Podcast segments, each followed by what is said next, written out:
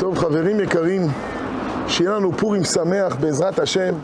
ליהודים הייתה אורה ושמחה וששון ועיקר.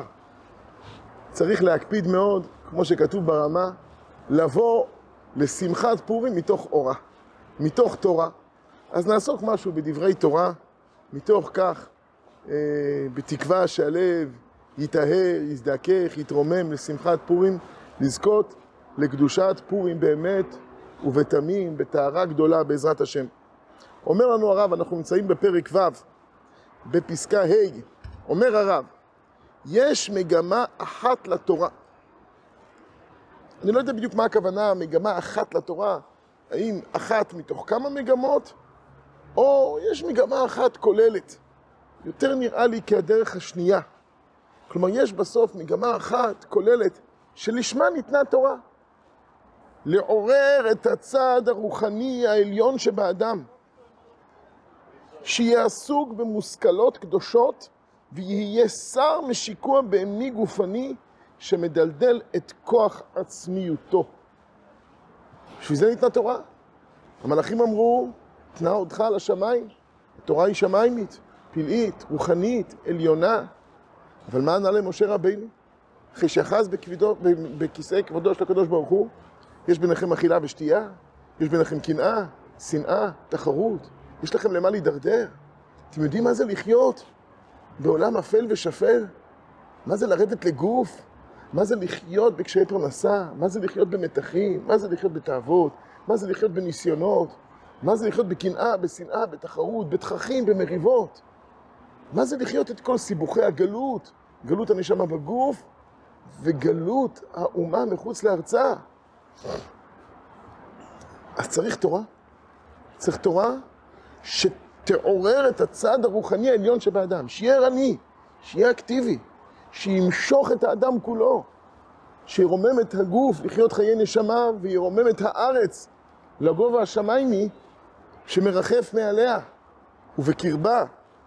אז יש מגמה אחת לתורה, תכלית אחת בסוף שכל התורה מכוונת אליה. לעורר את הצד הרוחני העליון שבאדם, שיהיה עסוק במושכלות קדושות. המושכלות הן קדושות.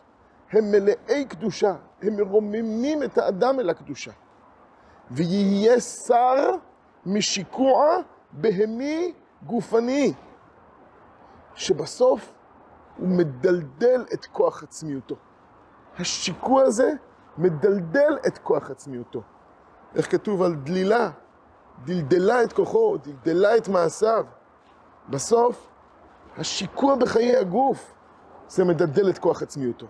אולי מחזק את הגוף, אולי מעצים את הגוף, אולי מעצים את היכולות הכלכליות, את היכולות הגופניות, את היכולות הפיזיות, אבל את כוח העצמיות הוא מדלדל.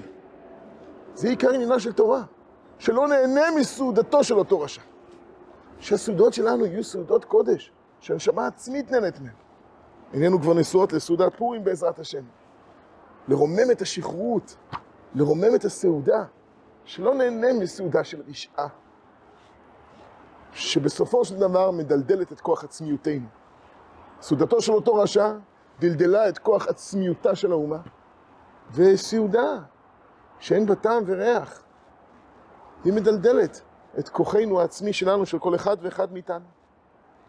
ומצד המגמה השלילית של הסרה מרע, של התרחקות מן הרע, שלא נשקע בחיים בהמים גופניים, מצד ההצלה הזאת, מצד המגמה השלילית של הסרה מרע, כל ענייני תורה שווים הם.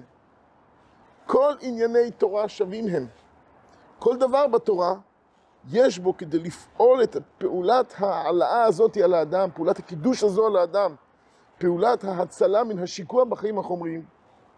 אמנם, מצד ההתגלות של האורה האלוקית, מצד עשה טוב, מצד מה שהאורה האלוקית מרווה את הנשמה, בזה יש הבדל גדול בין דבר גדול לדבר קטן, בין עיסוק בעניינים רוחני, רוחניים שבכינון ישיר פונים אל הנשמה, מעוררים את הצד הרוחני העליון שבאדם, מתסיסים אותו, ממלאים אותו, מרבים את צימונו, ובין עיסוק בעניינים שמוגדרים דבר קטן, שרק באופן עקיף, בצורה פנימית, לפעמים בצורה עמוקה ונעלמת, מרוממים את הצד הרוחני הזה בצורה שממלאים אותו באור וטוב. ליהודים הייתה אורה ומתוך כך שמחה. מול השאלה מה לשמחה הזו עושה, כשמסתכל שלמה החיים הגופניים, הבהמיים, העולם הזהים, שיכולים להשקיע את האדם בתוכם, מול שאלת מה לשמחה הזו עושה, נאמר אנחנו ליהודים הייתה אורה ושמחה. שמחה של מצווה, שיהיה לנו ולכל בית ישראל שמחה אמיתית, טהורה, ממקורה של אורה, שמחת פורים מפוארת ורוממה. פורים שמח לנו לכל בית ישראל.